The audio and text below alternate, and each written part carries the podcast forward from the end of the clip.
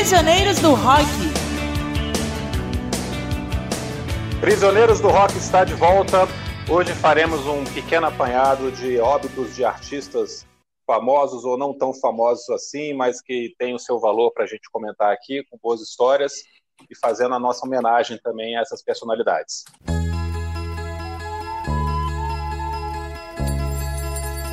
Obituário. Passo a palavra para o Christian começar então a comentar. Quem morreu, Christian?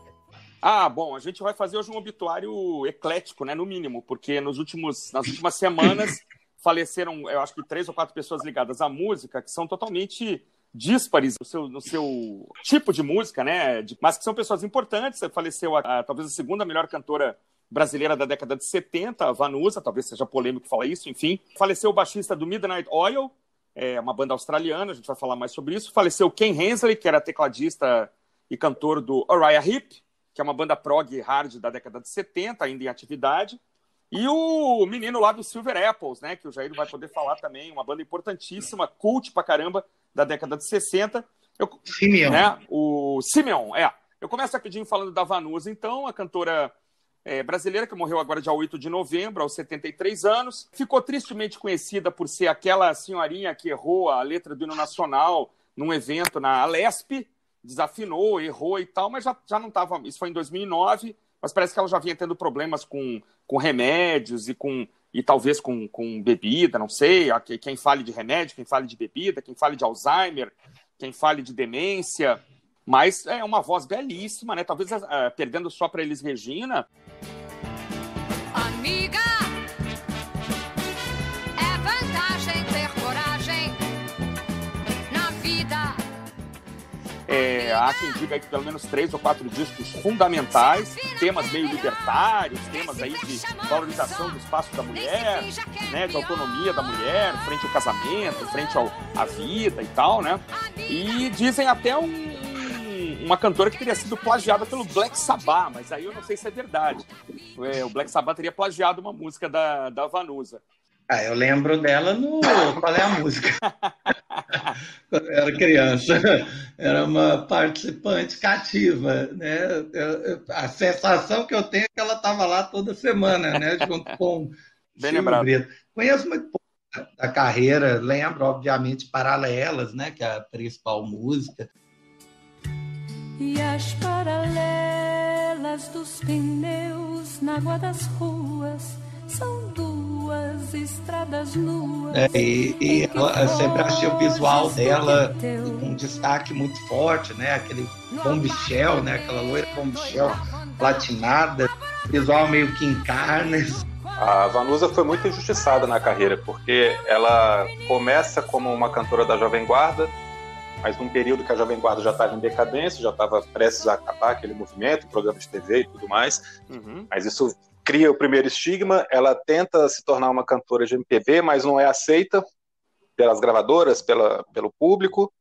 Ela grava uns três ou quatro discos que realmente são surpreendentes, que ela mistura psicodelia, rock, coisas brasileiras, e mostrando que era uma grande cantora e que sabia escolher repertório também. Inclusive, essa música que o Black Sabbath plagiou sim, plagiou sim, fica aqui a denúncia. Essa música é muito boa, é muito boa. É uma música em inglês. É impressionante. Né? Chama What, yeah. to do, What to Do. É, é uma música em inglês. What to Do.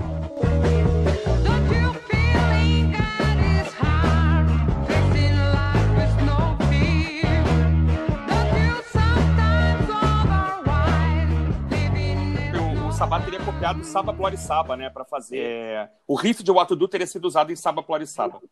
Claro que copiou, cara. É, é. evidente. Sem parecido. Eu não tenho a menor dúvida. Paralelas que o Jair citou foi gravada por ela antes do Belchior, que é o autor da música. E está no mesmo disco que tem também Avohai, até então inédita, composta pelo Zé Ramalho. E aí depois ela acaba indo para uma coisa mais popular, mais brega, faz sucesso com isso e não, não consegue mais gravar as coisas que aparentemente era o que ela gostava mesmo, né? Mas não tinha mercado.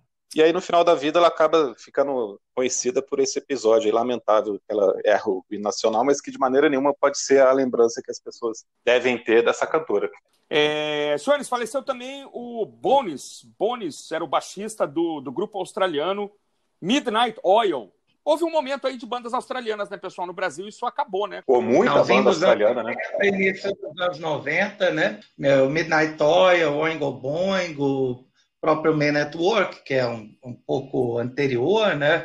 Mas o Ingo Boingo tocou monstruosamente no Brasil e o, o disco do que tem Are Burning do Midnight Oil, que inclusive tem uma linha de baixo fantástica, né, na, na música, é, tocou muito aqui nas, nas festinhas, né? É, porque combinava, né, com, com o estilo de rock que também era feito no Brasil, assim, um rock divertido, né? bom para dançar. Então, é, o Outfield, né? Acho que era australiano também, né? O, o vocalista faleceu há algum tempo também. Tem também o Nexus, que é australiano, que fez muito sucesso. Tem um período assim de associar o rock australiano ao surf, né? Então, bandas como Australian Crawl, Hoodoo Gurus, Spy vs Spy, se não me engano, era australiano também, só falta o Spy vs Spy ser neozelandês. Sim. Mas eu me lembro que um período assim, em que, um período em que o Midnight Oil é, dominou assim, o, esse, essa cena né, aqui no Brasil. Esse disco que o Jair comentou, que é o Diesel and Dust, tinha Dead Are Burning, até achei legal na época, não prestei muita atenção. Quando saiu o Blue Sky Mining, que, era, que é o disco de 1990, eu prestei muita atenção. Essa música Blue Sky Mining tinha alta rotatividade na MTV, né? O vídeo era muito bonito, né? Gravado no deserto. O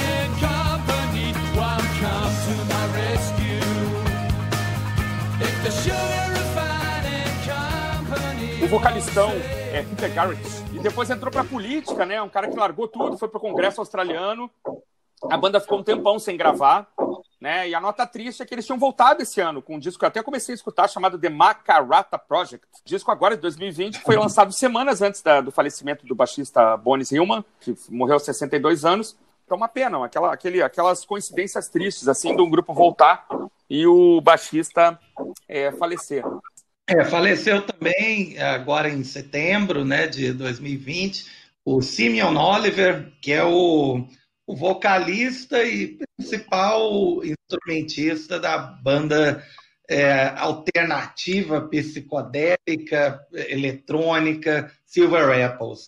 Silver Apples é realmente uma daquelas bandas que as pessoas nunca ouviram, né? nem, nem sabem nem sabem da existência. Mas é um som muito à frente tempo. Simeon usava um conjunto de osciladores de áudio, onde ele empilhava uns sobre os outros. Né? Ele próprio construiu vários controles né, manuais para controlar esses impulsos do, desses osciladores, criando é, o baixo, criando o, o ritmo né, básico da música, tendo que usar a mão, pé, cotovelo, era uma, uma insanidade, feito como ele, como ele tocava. O Silver Apples era basicamente ele, né? um baterista que já tinha falecido há 15 anos atrás, o Danny Taylor. E por eles terem sido assim, um dos primeiros que empregaram música eletrônica fora do meio acadêmico, no meio musical acadêmico, já tinha muita experimentação com um instrumento eletrônico já ali nos 30, 40. Uhum. Mas eles foram a aplicar em músicas que a gente pode dizer ter o formato canção clássica. A mais famosa delas é, é a que abre o primeiro disco do Silver Apples, Oscillations. É bem interessante porque essa música já foi remixada várias vezes e já foi sampleada né, por outros artistas.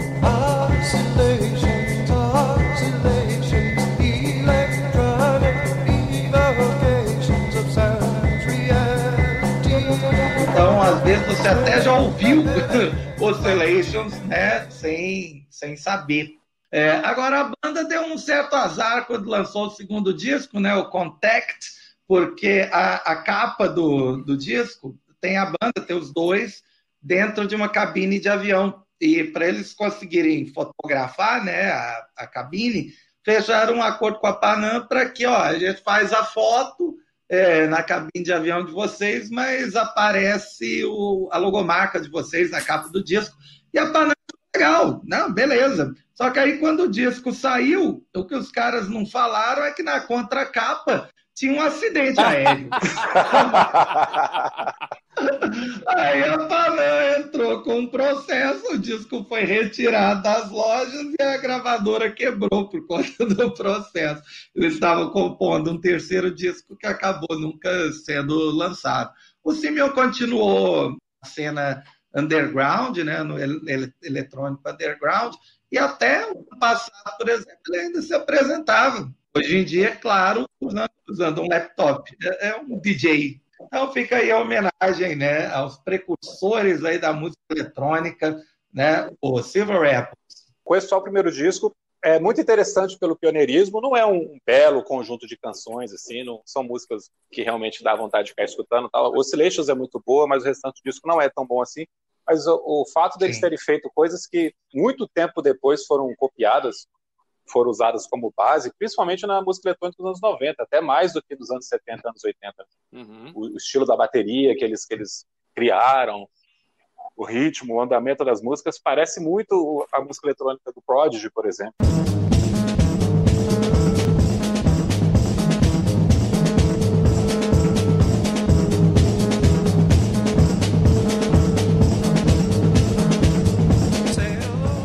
É, em algumas faixas, né, que uma coisa mais tribal, assim, mais marcial, mais sincopada, que, que realmente é impressionante como os caras criaram algo com, com, coisas tão rudimentares. Em 68, não sei se você falou, o primeiro disco é de 68. Me parece que ele tinha dificuldade também de usar muitas notas, né? Quer dizer, ele usava os osciladores, né? E ele conseguia ali fazer música com uma nota, duas notas, ficava uma coisa meio modal, meio monótona. Né? Acho que talvez por isso a semelhança com o, a, a cena trip aí, sei lá, dos anos 90, enfim. Eu já, é. eu já tive uma experiência de mostrar. O, Oscillations, eu acho que é a música mais impressionante do grupo, né? Não tenho a menor dúvida. Agora, de mostrar Oscillations e perguntar que, de que ano é essa música?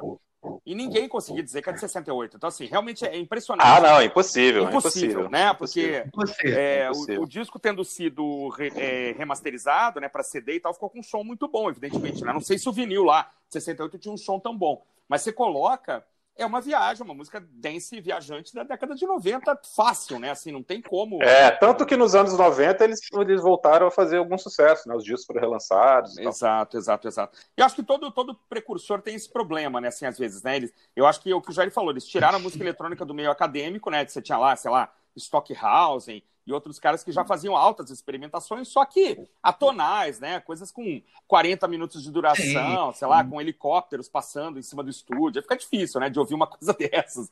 Né, minha, nossa última homenagem de hoje, eu vou contar uma historinha rápida, né? É, para falar do, do, tecladista, vocalista, compositor Ken Hensley, do, do Uriah Heep, que morreu também agora dia 4 de novembro, aos 75 anos. Em 85, eu morava em Goiânia. E eu descobri uma rádio, que era a Rádio Brasil Central, a RBC. Todo domingo, a RBC tocava o dia inteiro de rock and roll, cara. Era o dia inteiro, eu gravando fita, os caras nem anunciavam as coisas, teve coisa que eu descobri que, que era 20 anos depois, entendeu?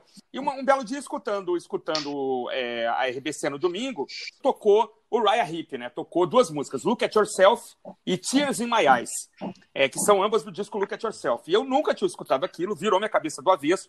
E eu não conseguia entender o que, que o cara tinha falado, Urai, alguma coisa e tal. Mas como a gente fazia, eu pelo menos fazia, é, álbum de figurinha de rock, né? Eu achei lá no álbum de figurinha o Raya Heep e o cara, o cara falou um troço parecido, deve ser isso aqui. E achei depois numa loja um vinil do Look at Yourself, que é de 72 ou 3, se não me engano, 71 na verdade. E cara, é enlouquecedor, assim, disco é maravilhoso, entendeu?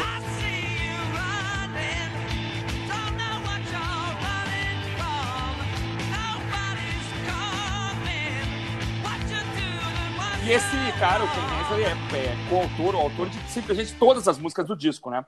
Então é um cara que participou da fase áurea do Ray Hip, está em atividade até hoje, né? Com o guitarrista Mick Box ainda é, carregando o legado da banda. Mas nesse período aí, 71, 72, eles tinham essa, essa coisa de fundir o prog rock com o hard rock. Então esses discos, Look at Yourself de 71, Demons and Wizards de 72 e, de, e o Magician's Birthday são três discos sensacionais se você quer entender o que seria uma provável fusão é, do prog rock com o hard rock. E as composições do Hensley muito interessantes, um cara de uma voz super aguda, cantava em parceria com o vocalista David Byron, músicas com violão, teclado, é, mudança de tempo, mudança de, de, de, de ritmo, vai do lento para o pesado e tal. É muito legal, muito bacana. Influência segura em bandas como Iron Maiden, é, bandas como King Diamond, né? Para mim, um cara que, que vai ser lembrado aí enquanto se falar de prog e hard rock, é um cara que vai ser lembrado com certeza. Enfim, quando eu encontrei esse disco do, do Look at Yourself, eu passei a ser o cara que, além de escutar o mainstream, né, também tinha ali uns discos que ninguém conhecia, o que com 14, 15 anos dá um puta do orgulho. Isso dá uma abertura na cabeça sensacional. Falar, ah, o rock não começou ontem, né, com Rock in Rio, né? Já existe uma história para trás, aí você começa a procurar abriu uma nova, uma nova vereda ali, um novo caminho ali na, na minha vida. Eu estou emocionado. Não, isso é muito legal. O grande Ken Hensley fica nossa homenagem também ao tecladista do Uriah Heep, vocalista, compositor e tal. Beleza. Isso aí. Então, então beleza, senhores. Acho que por hoje tá bom, então, Eu gente. É, fica a nossa homenagem todos né, que nos deixaram. Falou, meus amigos. Até Falou. Mais. Falou. Tchau, gente. Tchau, tchau. Prisioneiros do Rock.